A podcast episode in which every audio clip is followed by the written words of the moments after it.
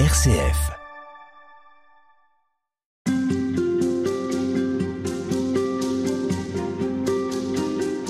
Après ces cinq semaines de carême vécues en communion avec différentes communautés religieuses de Jérusalem, nous entrons dans le temps pascal. Après la passion, la croix du Christ, vient le temps de la résurrection. Et c'est avec vous, sœur Agathe, que nous allons essayer de vivre ce temps particulier jusqu'à la Pentecôte. Bonjour, sœur Agathe. Bonjour. Vous êtes prieur au sein du Carmel du Mont des Oliviers, ici à Jérusalem. C'est le Carmel du Pater. Pater parce que c'est le lieu où l'on dit que Jésus a enseigné le Notre Père à ses disciples, on y reviendra. On se trouve ici au Mont des Oliviers. J'ai grimpé pour venir jusque-là. On a une vue superbe sur Jérusalem. C'est euh, le Mont des Oliviers, c'est 820 mètres. Ça domine vraiment Jérusalem. On est entre euh, la limite de la ville à l'est et puis la séparation avec le désert de Judée. Son nom vient des oliveraies, on le voit bien d'ailleurs quand on monte. On a tous ces champs d'oliviers. Vous en avez aussi quelques-uns? Oui, oui, nous-mêmes, nous avons un grand jardin de 300 oliviers. Et nous récoltons les olives chaque année en octobre-novembre. C'est un travail de toute la communauté? C'est un travail de toute la communauté. C'est un travail assez dur parce qu'il faut à la fois cueillir, ramasser, trier, porter les sacs à la maison. On est aidé par nos ouvriers et par des bénévoles aussi. Et vous revendez ensuite C'est un, de nos gagne, un de nos gagne-pains. Euh, oui, on récolte. Cette année, on a eu 4 tonnes d'olives. Des fois, on a moins. C'était une année exceptionnelle. Et ensuite, nous la portons à la presse et nous reprenons de l'huile que nous consommons et que nous vendons. Mhm. Alors le Mont des Oliviers, bah, c'est dans les oreilles des chrétiens, euh, ça résonne comme étant le lieu vraiment où Jésus est venu. Qu'est-ce qui, dans la vie de Jésus, retient pour vous votre attention dans les différents moments qu'il a passés sur le Mont des Oliviers et qui sont inscrits dans la Bible aussi? Ce qui me frappe, c'est que Jésus aimait ce lieu. Euh, quand il venait à Jérusalem, euh, l'Évangile nous dit qu'il était dans la journée dans le temple à enseigner, mais la nuit, il l'a passé sur le mont des Oliviers. Donc il aimait comme se retirer, se retrouver avec ses disciples. Sans doute, il aimait aussi euh, contempler la ville. On dit qu'il s'asseyait sur le mont des Oliviers et les disciples lui posaient des questions.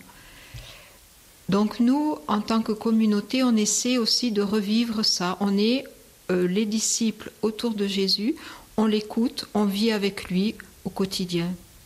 Mais c'est aussi le lieu où Jésus a pleuré?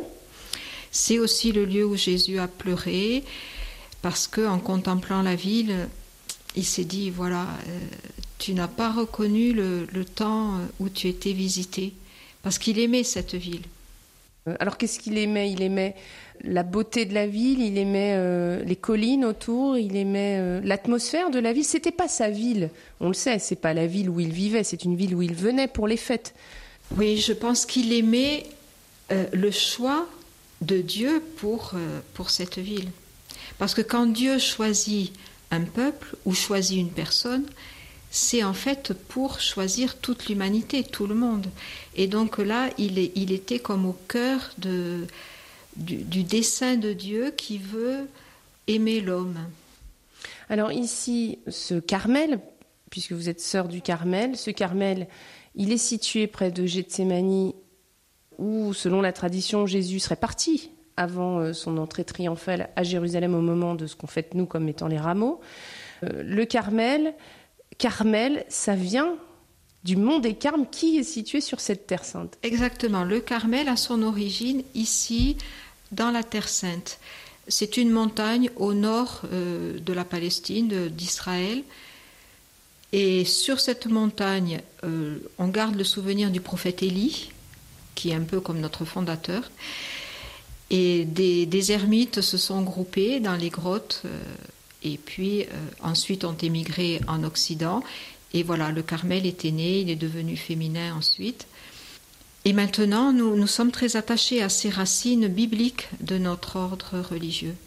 Qu'est-ce que vous gardez d'Élie, justement euh, Quelle est la source, pour vous, ancienne du Carmel?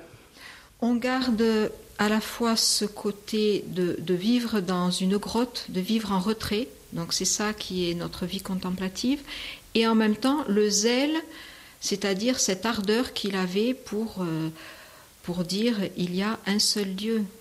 Alors, sœur Agathe, si vous pouviez nous dire en quelques mots justement la spiritualité des sœurs du Carmel, sur quoi elles reposent, qu'est-ce qui caractérise votre, votre vie? Euh, Disons que nous sommes une communauté d'ermites. Nous vivons en communauté et nous avons cet aspect aussi d'érémitisme.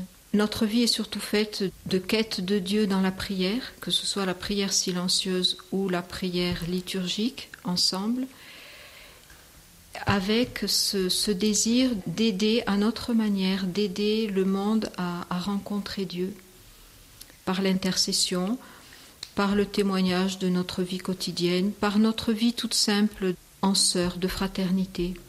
Votre vie toute simple, elle est toutefois en face d'un site euh, incroyable, ce site de Jérusalem, ce site du Saint-Sépulcre. On va en parler pendant toutes ces émissions parce que c'est le temps pascal, c'est le temps de la résurrection. Vous, vous êtes ici à Jérusalem. Est-ce que cette ville vous, a surprise, vous aussi, personnellement, sœur Agathe? Euh, Vous êtes l'une des douze sœurs de la communauté. Vous êtes euh, prieur, mais vous êtes aussi l'une de ces, de ces douze sœurs. Quand vous êtes arrivée ici à Jérusalem, c'était après un, premier temps à Toulouse. Alors, euh, Jérusalem, pour vous, ça vous tenait à cœur? Alors moi je suis arrivée à Jérusalem sur un appel. C'était pas, je l'ai fait mien, donc c'est un choix aussi, mais c'est quand même un appel. Je n'avais pas un attrait particulier pour, euh, pour, la, Terre Sainte au départ. Et quand je suis arrivée ici, ben, je me suis laissée un petit peu surprendre, euh, voilà, accueillir les choses comme elles sont. Et c'est vrai que tout de suite, je me suis sentie très à l'aise, très à l'aise, euh, à la fois par le fait que on, trouve une autre communauté, mais on se retrouve toujours au Carmel. Ça, c'est quand même très fort.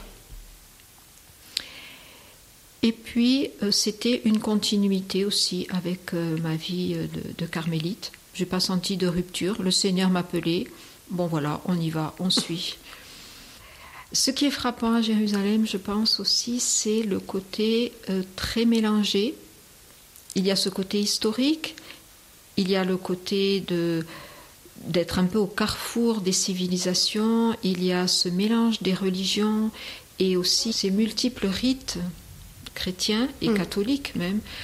Donc on est, on, est là avec des gens vraiment à la fois très divers et, et, avec qui on peut vraiment aussi se rencontrer et se, se connaître au moins en partie.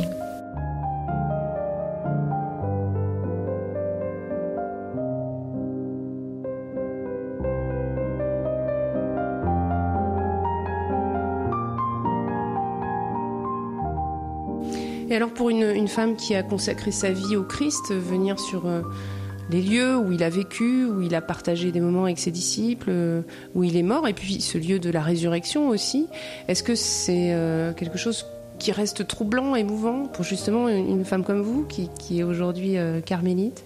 Alors c'est quelque chose qui peut interroger notre foi et beaucoup l'approfondir. Essentiellement, pour moi, ça a été de, mieux comprendre comment Jésus était vraiment homme et vraiment Dieu. Mais en étant sur place, je pense qu'on perçoit un tout petit peu plus la, j'allais dire, la réalité de son humanité, les langues, le climat, la manière de vivre des gens qui, a gardé quelque chose de, ce qui était de l'époque de Jésus. et, donc ça fait que Jésus est vraiment euh, mieux connu, plus caractérisé. Plus humain, vous disiez. Plus humain, voilà. Plus humain, et plus humain, sans, sans, sans réduire, euh, sans diminuer sa divinité. Alors, il y a un des lieux dont on va parler dans ces émissions, c'est celui du Saint-Sépulcre, parce que mais c'est euh, le tombeau du Christ. Alors, à quoi ça ressemble ce Saint-Sépulcre? Je crois que quand on arrive à Jérusalem, on est un peu surpris parce qu'on s'attend à un jardin planté d'arbres avec un, caveau qui serait dans le roc. Et euh, peut-être ça, c'est un peu surprenant parce que ce n'est pas cela. Oui, on s'attend aussi à, un mont. Moi, j'ai été interrogée par des pèlerins qui me disaient où est le mont Golgotha? Et on était déjà en ville. Je, je leur ai montré la direction, mais effectivement, on ne voit pas de, de montagne. Donc il faut se remettre. D'abord ici, c'est vrai qu'il y a beaucoup de relief, mais ce n'est pas non plus des montagnes comme les Alpes ou les Pyrénées. C'est hmm. des collines, on va dire. C'est des collines, c'est des mamelons, des fois. Donc aujourd'hui, au fil des étapes des différentes constructions, après 325, la mère de Constantin décide qu'ici on construira le sanctuaire, une, une rotonde dans laquelle il y aura le tombeau. Voilà. Et maintenant, le Saint-Sépulcre étant chassé dans la ville, ce qu'il n'était pas du temps de Jésus, euh, si certains sites sont historiquement contestés ou contestables, tout à fait à bon droit, le Saint-Sépulcre, lui, fait partie des lieux qui sont vraiment incontestés. Parce que justement, dès euh, le début des persécutions, euh, Adrien a cherché à détruire complètement, à en faire un lieu euh, d'un temple païen, et, et, par là, il a en fait marqué que c'était vraiment là. Oui. Et quand maintenant les archéologues retrouvent des pierres qu'on peut dater du temps d'Adrien, eh ben c'est bien la preuve que c'était là. Voilà. Donc ça, c'est quand même quelque chose d'émouvant quand euh, les savants peuvent bien dire ça. Ensuite, la deuxième chose que je dirais, c'est que bon, maintenant, quand on rentre dans le Saint-Sépulcre, surtout pour nous occidentaux et, et, français encore plus, bon, on aime bien les choses un peu en ordre, où on voit où on va, où mmh. on sait euh, où est l'entrée et la sortie. Là, vous rentrez, vous vous trouvez dans quelque chose qui, qui est vraiment étrange. Ça tourne, vous savez plus si c'est l'entrée et la sortie. Et puis, il y a du monde, il y a du bruit, il y a du brouhaha, il y a différentes célébrations en même temps. Ça monte, ça descend, des escaliers. Certains peuvent être surpris par ce côté désordre et se dire mais comment je vais faire pour prier là, pour adorer le lieu? Et en fait, il faut se laisser porter par l'ambiance et il faut se laisser porter aussi par ce qui se passe.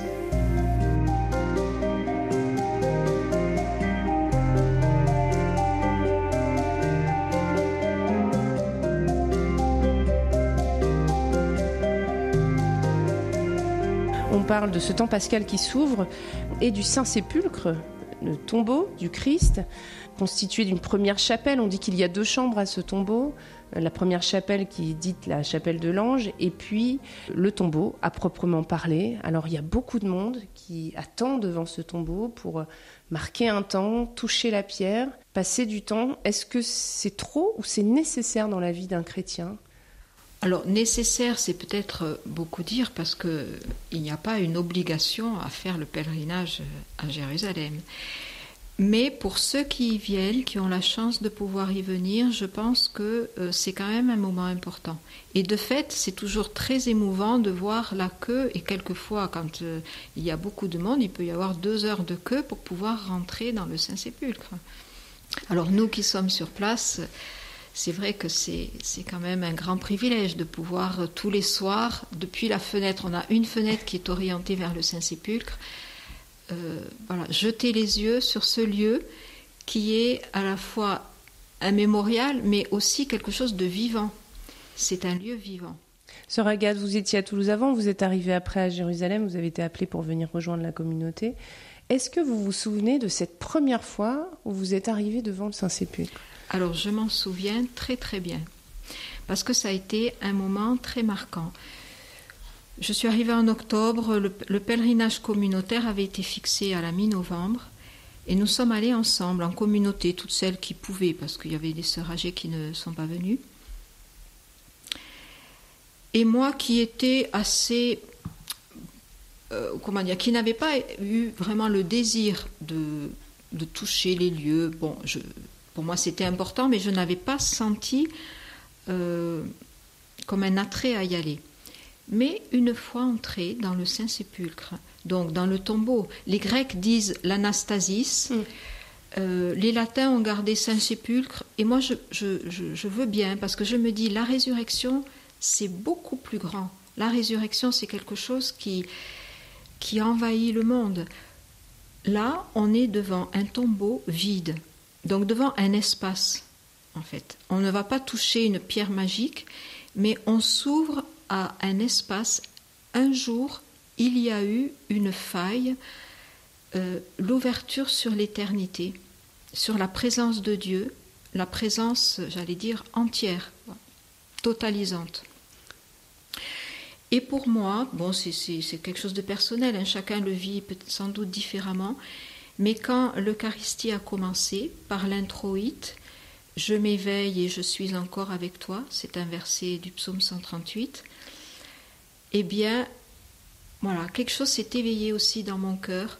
Oui, il y a Seigneur, tu es présent, tu es avec moi, et euh, tout ce qui est dans mon histoire euh, pouvait euh, des fois me laisser des points d'interrogation, se sont éclairés parce que la réponse était là. La réponse, c'est un événement, c'est Jésus qui est. Est-ce que pour un chrétien, un tombeau a, un sens, c'est-à-dire se retrouver devant le tombeau quand on sait que le Christ est ressuscité On pourrait aussi dire, après tout, il est vide? Quel sens ça peut avoir de s'arrêter devant ce tombeau, justement? Alors le sens, c'est aussi de faire mémoire de, du mystère du don, le don de la vie du Seigneur. Parce qu'avec le tombeau, il y a toute la passion que nous venons de vivre, et il y a tout le mystère ensuite de je suis présent avec vous tous les jours. Je suis donné, je suis donné, euh, l'humanité du Christ, elle est, elle est passée en Dieu, et nous, nous savons que nous suivrons, que nous sommes en lui, donc, devant le tombeau, on peut, j'allais dire, toucher euh, par la foi ce mystère du, Christ qui s'est vraiment donné à l'humanité. Est-ce qu'il faut passer par le tombeau pour comprendre, comme ce disciple qui accompagne Pierre, qu'il faut voir pour croire? Alors il dit, il vit et il crut, il, vit un tombeau vide et, il crut. Est-ce qu'il faut qu'on passe aussi euh, par ce tombeau pour, pour croire? Oui, sans doute. Sans doute, dans toute vie, il y a un moment où on passe devant le tombeau, même sans venir à Jérusalem. Hmm. Qu'est-ce que vous dites euh, à ces pèlerins qui, euh, peut-être parfois, sont très, très, très attachés à ce tombeau, justement, euh, passent beaucoup de temps On voit certains pèlerins qui passent du temps, qui touchent cette pierre avec une ferveur très forte beaucoup d'émotions, on peut le comprendre. Qu'est-ce que ça évoque pour vous? Alors, bon, moi je ne leur dis rien parce que je les laisse, chacun choisit la manière d'exprimer à la fois sa quête et aussi son acte de foi. Parfois, je suis très impressionnée justement par ces actes de foi qui peuvent être très humbles, très simples. Je pense que c'est, on a besoin que notre corps participe. Et là, par le pèlerinage, par la démarche, ne serait-ce qu'aussi euh, sur le moment par l'attente euh, dans le Saint-Sépulcre, eh bien quelque chose se dit que oui, c'est vraiment notre humanité qui est concernée. Ce n'est pas quelque chose de ni de virtuel, euh, ni d'imaginaire.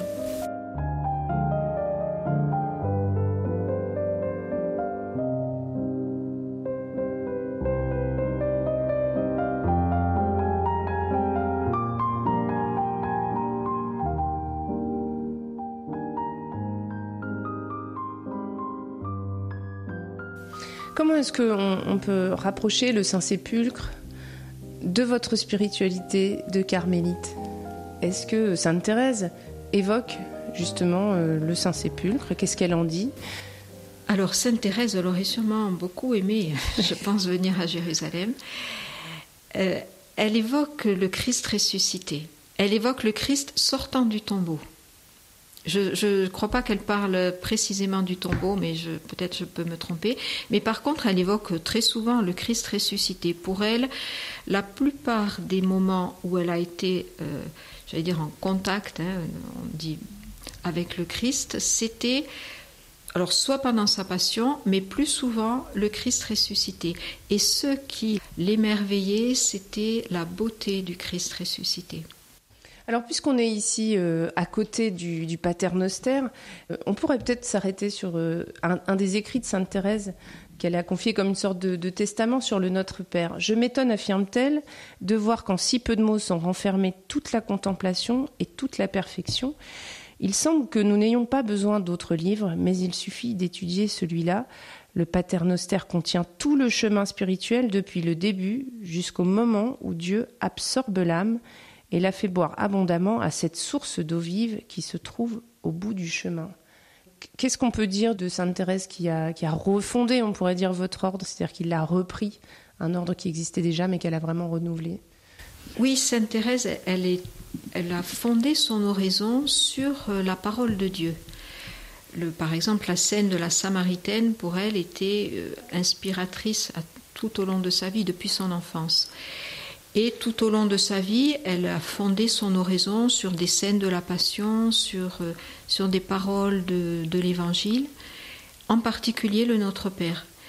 Et parce que c'est une prière toute simple, elle ne voulait pas des choses compliquées, Sainte Thérèse. Elle voulait qu'on puisse revivre la prière du Christ à son Père et fonder nos prières dedans. Ici, à côté, juste vraiment à côté de votre monastère, euh, le Notre Père est traduit en 80 langues. En 188. En 188 Et peut-être et peut-être encore 190, parce qu'il il s'en ajoute euh, régulièrement. Alors je ne suis plus. Euh, C'est écrit sur des plaques de céramique et chacun peut finalement y retrouver sa langue. Qu'est-ce que ça dit en fait de l'expérience de la paternité de Dieu? Alors sur ce lieu où beaucoup de pèlerins viennent et des pèlerins de toute nationalité, de toute langue, le Notre Père est une prière où chacun se retrouve, se retrouve dans sa langue et se retrouve dans une prière qui est à la fois qui, est, qui est chrétienne profondément et pas forcément catholique. Il y a aussi euh, d'autres confessions qui, qui aiment prier avec le Notre Père ici et qui sont heureux de le trouver dans leur langue. Et pour nous, c'est un signe de, la fraternité universelle à laquelle le Seigneur nous appelle et nous donne, en tant que carmélites, comme une mission de soutenir discrètement par notre vie de prière. On peut redire votre foi en l'intercession parce que vous êtes ici, vous l'avez dit, euh, en, aux sources d'Élie, c'est-à-dire de, une sorte de vie un peu d'ermite, en quelque sorte, ermite d'aujourd'hui. Mais malgré tout, il y a une clôture et puis vous vivez euh, dans cet espace clos. Comment on peut comprendre que des sœurs prient pour le monde sans y être confrontées, tout en sachant que cette prière, elle est adressée à Dieu et Dieu saura bien en faire ce qu'il faudra? Alors, la foi dans notre appel, on se dit, ben, je suis appelé au Carmel, je suis appelé à participer à la prière du Christ, et cette prière, euh, c'est elle qui, peut donner à chacun après ce dont il a besoin. Le, Christ, il a sauvé le monde par son amour, pas, pas par sa souffrance par son amour dans la souffrance, mais pas d'abord par sa souffrance, mais il a sauvé le monde en partie par sa prière, parce que c'est dans la prière qu'il s'est donné, qui s'est donné à son Père. Alors si nous nous communions à cette prière du Christ, et je reconnais que sur le mont des Oliviers, euh, c'est quand même un lieu privilégié pour ça. Il suffit de lever les yeux et on se dit, ben voilà, Seigneur, tu, tu voyais le même paysage quand tu t'adressais à ton Père. Moi, personnellement, je fonde notre intercession là, dans cette, communion à la prière du Christ, ici.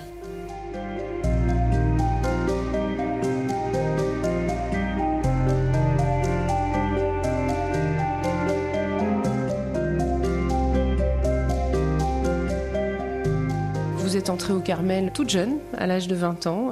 La spiritualité des carmélites, c'est aussi la contemplation la contemplation du Christ ressuscité. Oui, tous les matins, on célèbre la résurrection, à la fois à Pâques, mais aussi tous les matins, quand le soleil se lève, c'est le symbole du Christ ressuscité.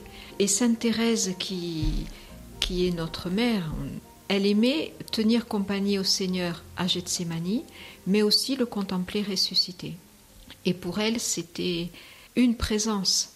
Il n'y a pas de, de, division très nette dans le mystère, c'est toujours le Christ qui nous mm. attire. C'est toujours le Christ avec qui on veut, on veut rester en présence. Vous dites euh, justement le Christ avec lequel on veut rentrer en présence. On le verra aujourd'hui. On va reprendre un peu les textes de l'apparition, des apparitions du Christ après sa résurrection. Si on commence avec euh, Matthieu, qui est euh, le texte qu'on va suivre euh, cette année, Marie-Madeleine, et puis euh, une autre Marie qui vient avec elle. Et euh, les deux maris arrivent pour visiter le sépulcre. Visiter le sépulcre, ça voulait dire venir s'y recueillir. C'était une, tradition. On, venait après l'ensevelissement. Oui, il faut se souvenir que l'ensevelissement avait été fait très rapidement parce que le, le, le, Shabbat commençait. Donc un petit peu à la va-vite, euh, bien, mais quand même rapidement. Donc On pense qu'elle venait avec des parfums, elle venait pour terminer, pour, euh, pour s'assurer que tout avait été bien fait, pour rajouter des parfums sans doute. Alors elles arrivent et leur apparaît un ange, grand tremblement de terre, les gardes tressaillirent et devinrent comme morts. Euh, l'ange leur dit, je sais bien que vous cherchez Jésus, venez voir le lieu où il gisait et allez dire vite aux disciples, il est ressuscité d'entre les morts. On a gardé l'idée qu'elles allaient vite dire aux disciples, il est ressuscité d'entre les morts, mais il leur est dit aussi, venez voir le lieu où il gisait. Pourquoi? Exactement, parce que la résurrection, personne ne l'a vue. Mais l'ange leur dit, venez voir le lieu. Vous, ne pouvez pas voir la, la, présence de la résurrection, mais vous pouvez voir ce qui reste.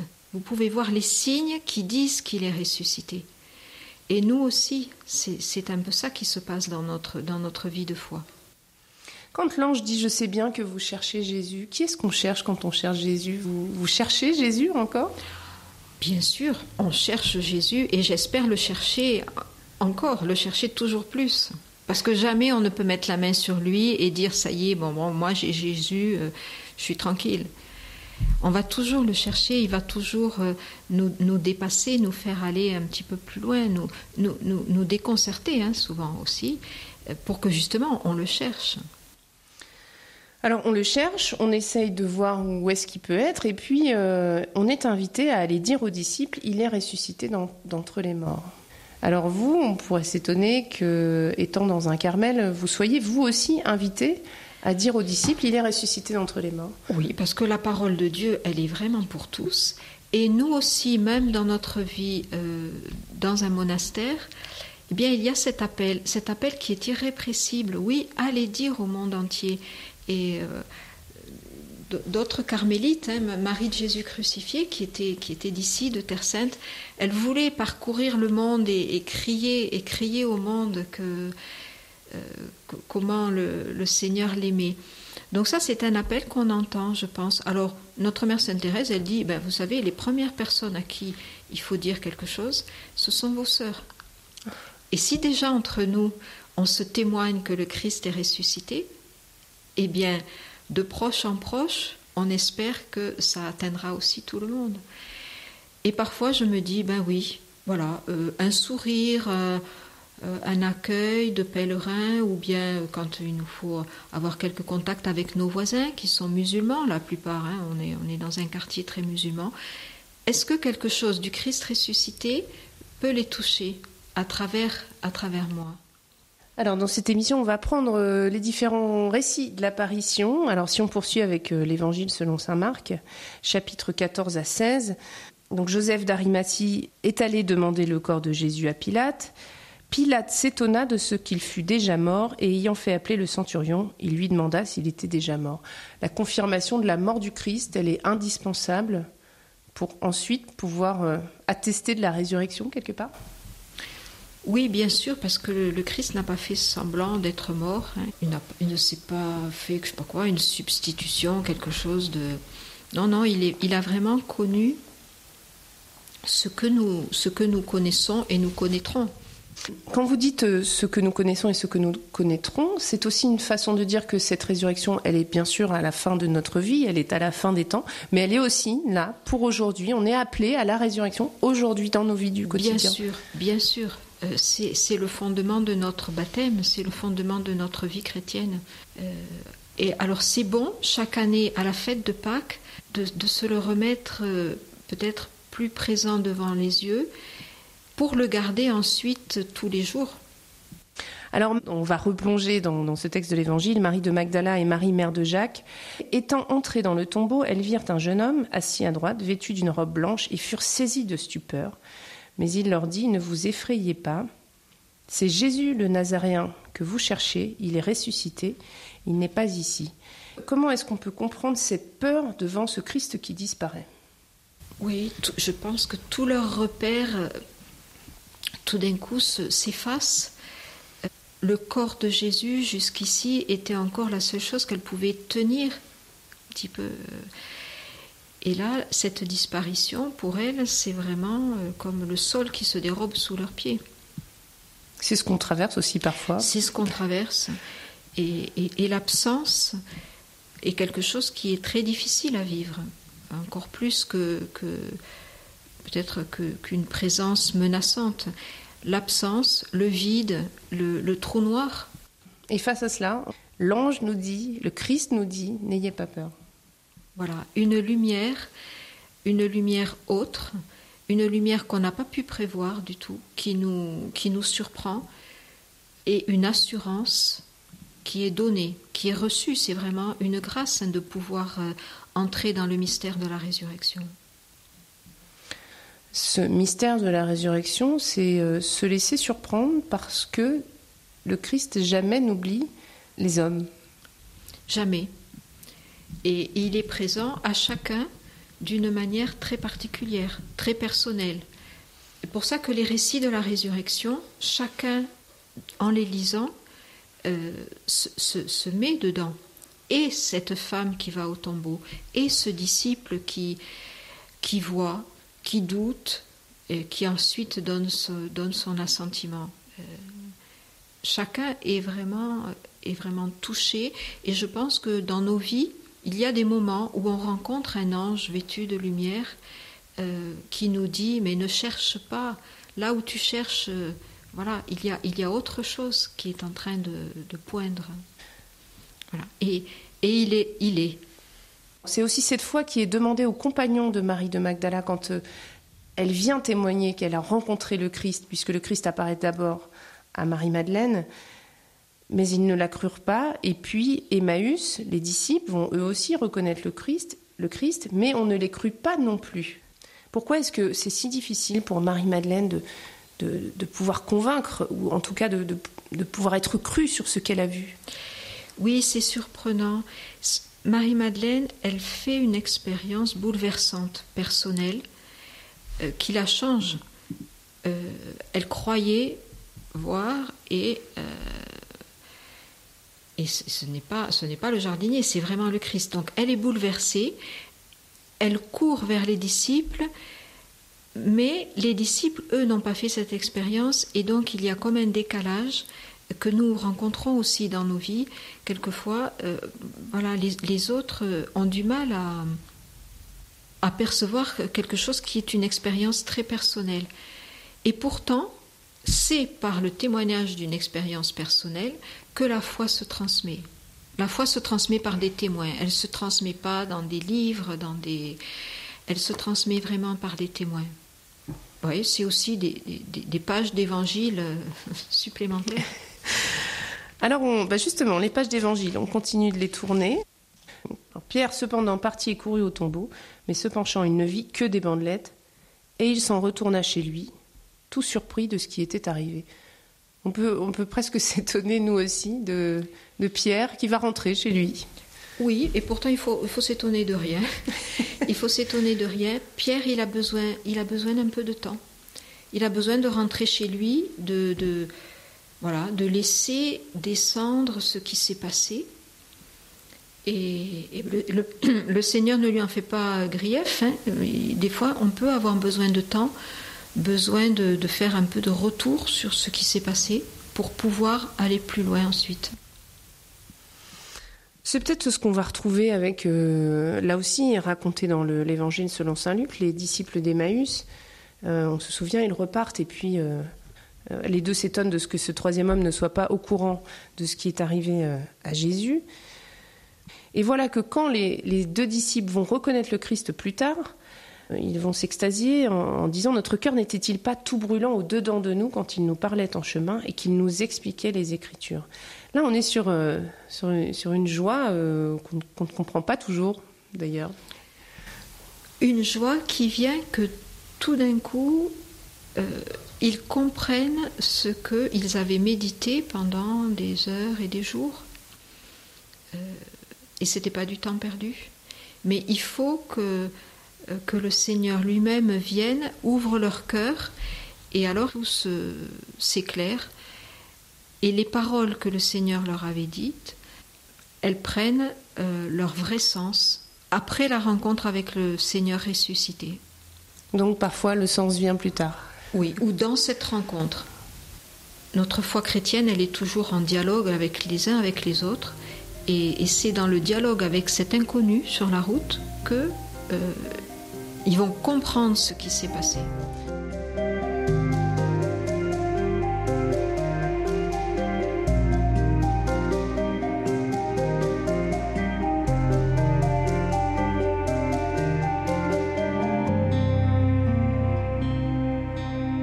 Alors en ce temps pascal, on poursuit la découverte des apparitions, comment Jésus est ressuscité, comment il est apparu après la résurrection aux, disciples, à ceux qui le côtoyaient auparavant, à ses compagnons.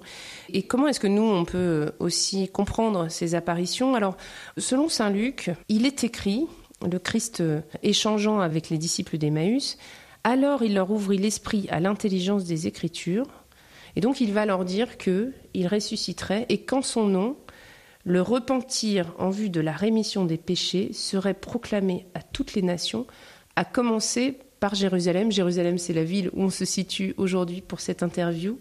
De cela, vous êtes les témoins. Le repentir en vue de la rémission des péchés. C'est de cela dont ces deux disciples avec qui il marche sont les témoins. Croire que le Christ est ressuscité, c'est être témoin de la rémission des péchés. Et c'est très impressionnant parce que c'est une responsabilité. On se dit, à commencer par Jérusalem. Bon, mais alors si je suis à Jérusalem, ça commence ici, ça commence par moi. Euh,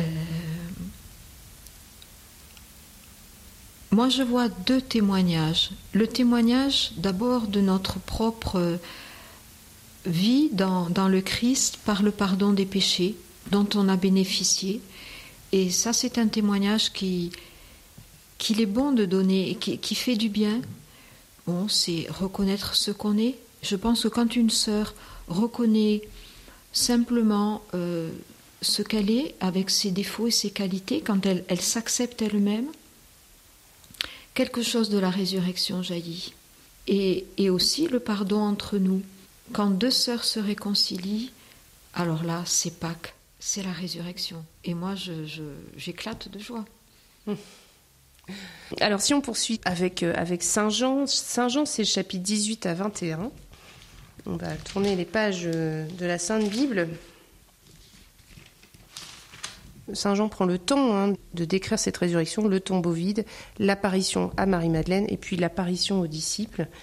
Avec ce récit qui est celui de, Pierre qui va rencontrer euh, Marie-Madeleine. Marie-Madeleine revient du tombeau et s'exclame On a enlevé le Seigneur du tombeau et nous ne savons pas où on l'a mis. Elle vient trouver Pierre. Pierre à son tour court, ils sont deux, et ils arrivent au tombeau. Pierre entre dans le tombeau et voit les bandelettes à terre ainsi que le suaire qui recouvrait sa tête. Alors entra à son tour l'autre disciple, arrivé le premier au tombeau. Il vit et il crut. Oui, il vit et il crut. Et qu'est-ce qu'il a vu? Il n'a rien vu. Mais il a vu qu'il n'y avait plus le corps de Jésus.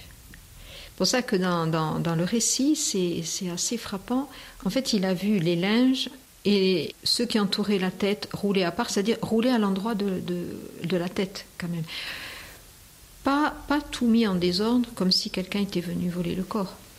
Il a retrouvé ce qui avait été mis et pourtant il n'y avait plus rien.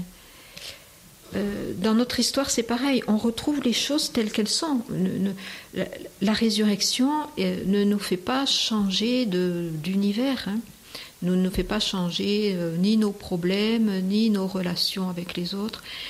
Mais il n'y a plus ce, corps mort. Et c'est l'absence qui permet de découvrir une autre présence. Il est nécessaire de, de passer par l'absence. Il est nécessaire de passer par l'absence. Voilà, une absence-présence, une oui, quelque chose qui nous dit il y a autre chose. Une absence qui suscite les, larmes parfois aussi, parce que Marie-Madeleine est, effondrée. Femme, pourquoi pleures-tu? Qui cherches-tu? lui, lui dit l'ange. Et, et, donc on comprend qu'elle passe par un effondrement aussi. Oui. Et puis elle n'a pas peur de pleurer. C'est toujours consolant pour ceux qui pleurent facilement. Elle n'a pas peur de pleurer, elle n'a pas peur d'exprimer dans sa sensibilité ce qui la touche et de se laisser toucher dans sa sensibilité. Et c'est pour ça que le Seigneur, après, va pouvoir euh, euh, manifester sa présence et qu'elle, elle va la reconnaître, mais aussi, elle aura pleine sensibilité.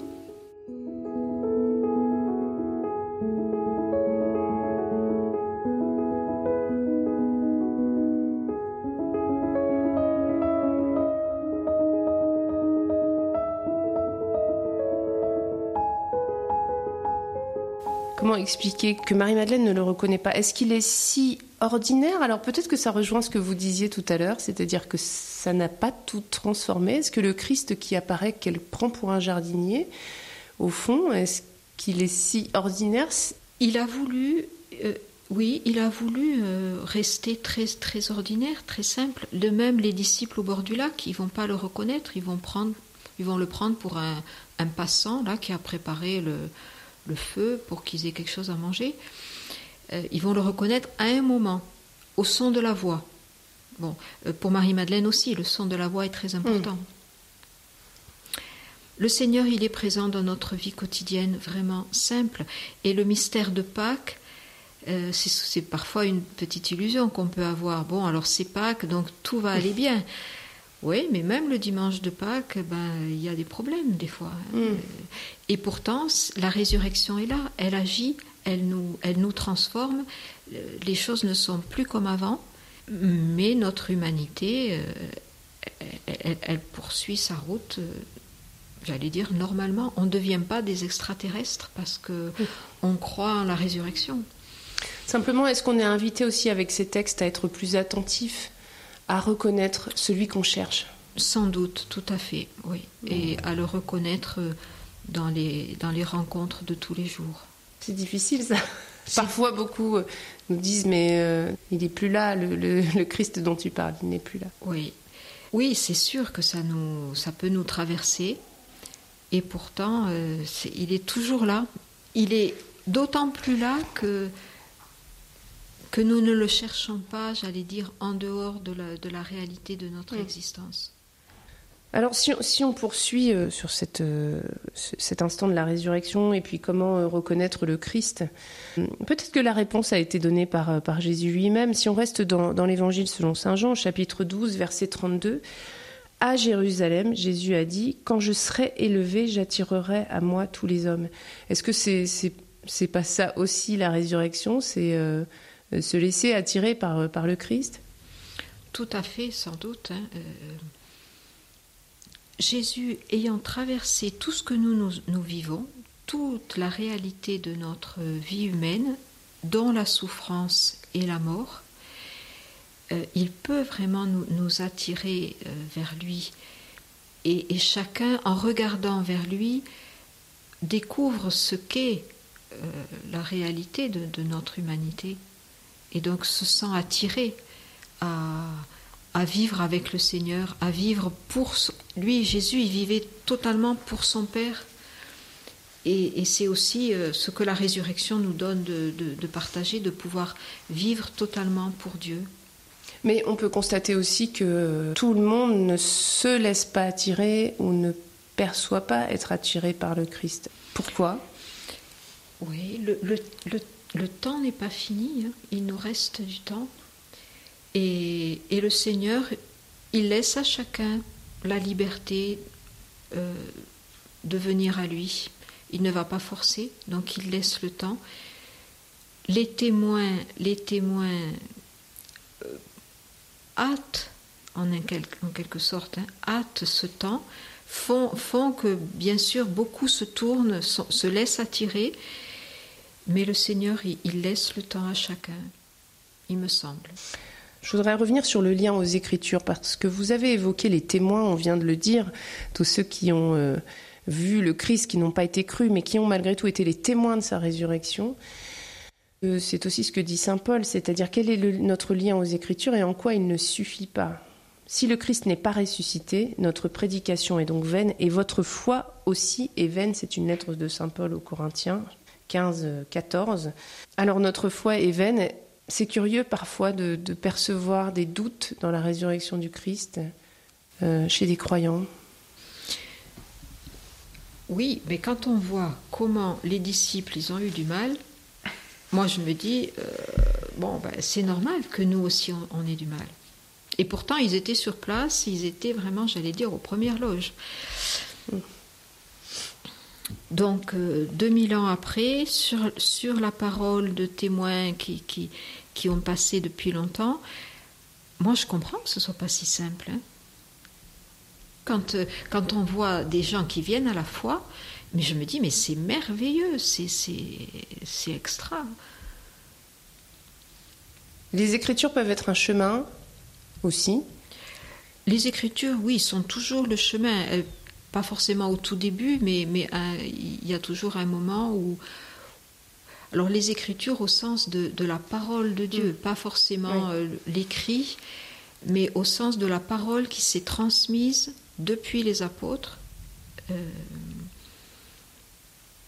et qui nous donne l'assurance que c'est pas un rêve, que c'est pas quelque chose qui qui n'a jamais existé, qui, qui ou qui vient qui vient de, quelqu'un qui aurait euh, qui aurait programmé ça. Non, c'est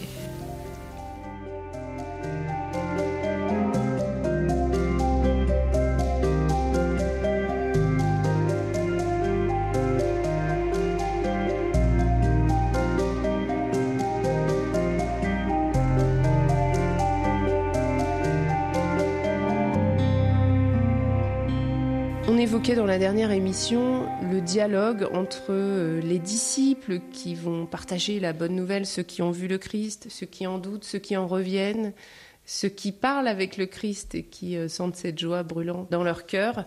La communauté des tout premiers disciples, elle est largement évoquée, elle est présente. Elle est aussi pour vous une réalité. Vous êtes sœur ici, au Mont des Oliviers, dans le Carmel du Pater. Vous êtes une communauté de, 12 sœurs Comment on vit une communauté lorsque l'on est carmélite? Quels sont les moments forts d'une journée en communauté? Alors la communauté, elle a une grande place effectivement dans notre vie parce que nous vivons notre vie de prière en communauté. C'est indissociable. On ne peut pas dire il y a la vie de prière et il y a la vie de communauté.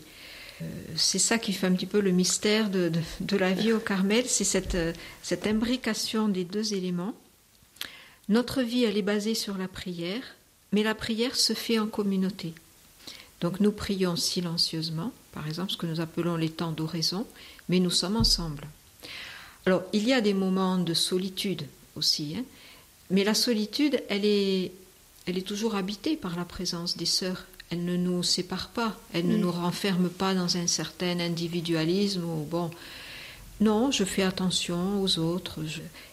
Alors il y a la prière silencieuse, il y a la prière liturgique, où là on est ensemble, on chante ensemble, on s'écoute, nos voix, nos corps réagissent les uns sur les autres. Et puis il y a toutes les activités de travail, de, de, de vie. Hein. Il faut manger, il faut faire le ménage, il faut s'occuper du linge, il faut aussi travailler pour gagner notre vie. Tout cela se fait ensemble, se fait en, gardant au cœur que je suis là pour mes sœurs, je suis là avec elles. Être là pour ses sœurs, ça, veut dire déployer son temps pour elles, ça veut dire... Euh, voilà, se donner, à la fois se donner au Seigneur en se donnant à la communauté, recevoir du Seigneur en recevant de mes sœurs. C'est pas toujours euh, simple non plus de recevoir, on voudrait toujours donner, mais il faut aussi accueillir ce que l'autre veut me. Et là, quelque chose du mystère de Pâques, transparaît, voilà, rayonne quelque chose. Quand, quand deux sœurs sont joyeuses, euh, ben moi je me dis voilà, c'est Pâques. Est-ce qu'on peut encore, on, le disait, parmi les disciples, euh, chacun a pu partager sa joie aussi d'avoir découvert ce que le Christ lui avait apporté? Est-ce que c'est encore possible, après plusieurs années de communauté, de garder une fraîcheur sur ce que sur ce qu'on découvre du Christ? J'espère, j'espère que c'est encore possible. Et j'allais dire, avec les années qui passent, je pense que c'est de plus en plus possible. C'est pas toujours au début que l'on peut partager avec euh, fraîcheur, comme vous dites, ou avec spontanéité. Oui, je pense que les années aident à cela. Et dans notre vie, il y a des moments davantage consacrés à ce partage. Alors que ce soit les partages de la parole, comme une lectio divina que nous partageons entre nous. Nous nous retrouvons autour de la parole. Après la lecture, chacune peut exprimer quelque chose. Ou bien les partages euh, de chapitres, c'est-à-dire là on va prendre un, un élément important de notre vie et chacune va apporter son éclairage, on va échanger sur des décisions à prendre ou que ce soit les partages de ce que nous appelons temps communautaire ou récréation, au sens de se recréer, de se voilà, de redonner de la vie. Alors là, euh, vraiment, il y a de la spontanéité, de la gaieté, euh, de l'imprévisible. Alors on sort de, ces semaines de carême euh, que vous avez vécues aussi, vous, en, communauté. Comment va se, dérouler les prochaines semaines qui sont celles du temps pascal? Est-ce que ce temps est un peu particulier pour vous aussi? Oui, surtout l'octave de Pâques est très particulière parce qu'il y a effectivement beaucoup plus de paroles, de chants, euh, de moments joyeux, euh, d'activités qui peuvent être un peu extraordinaires. On va aller, on va aller au jardin, on va. Et puis tout le temps pascal. Alors au Carmel, c'est quand même une chance de pouvoir le vivre comme un seul jour. Normalement, le temps pascal, c'est 50 jours, mais qui n'en font qu'un. Voici le jour qu'a fait le Seigneur. Ça commence le dimanche de Pâques, mais ça va jusqu'à la Pentecôte. Et de garder au cœur que c'est une unité, ce temps, euh, ça aide beaucoup. Voilà, tous les jours sont, un peu sont des dimanches, et tous les dimanches de Pâques euh, sont le dimanche de Pâques. Alors ça se sent au niveau des chants, au niveau parce que pendant, si pendant le carême on jeûne, il y a quelque chose d'un peu spécial. Pendant le temps pascal, il n'y a pas de jeûne et il y a beaucoup plus de festivités au niveau, euh, au niveau du réfectoire.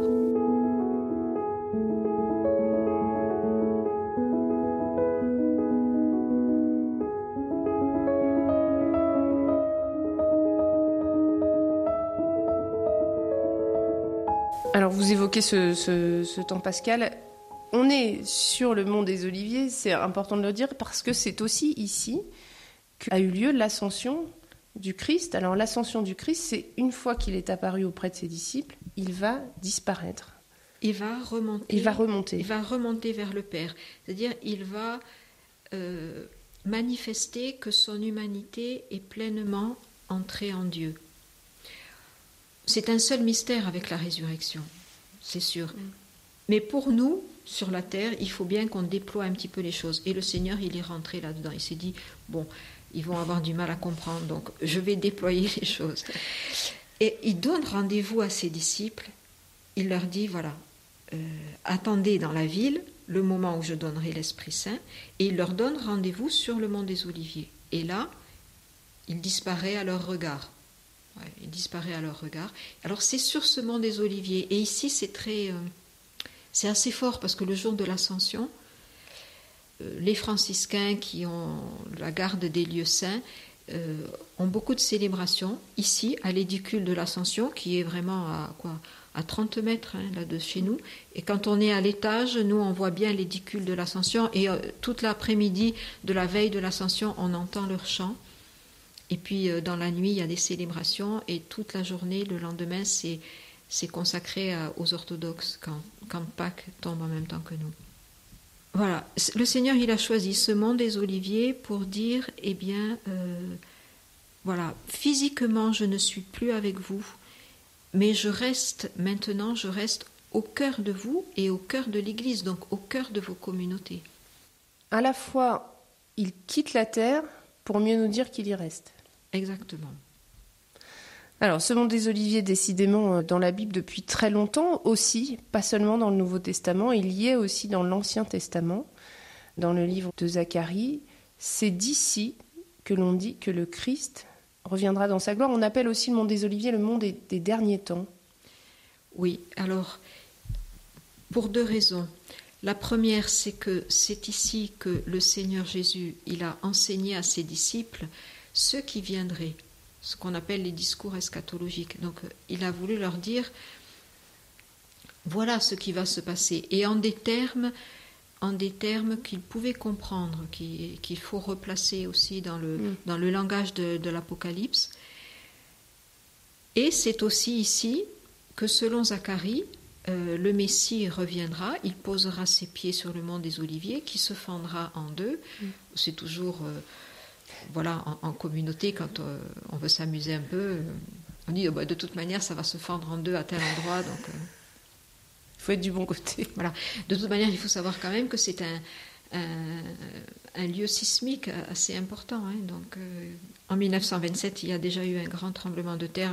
une partie de, du monastère a été endommagée. Et comme il y en a tous les 100 ans, ben, on, on attend le suivant.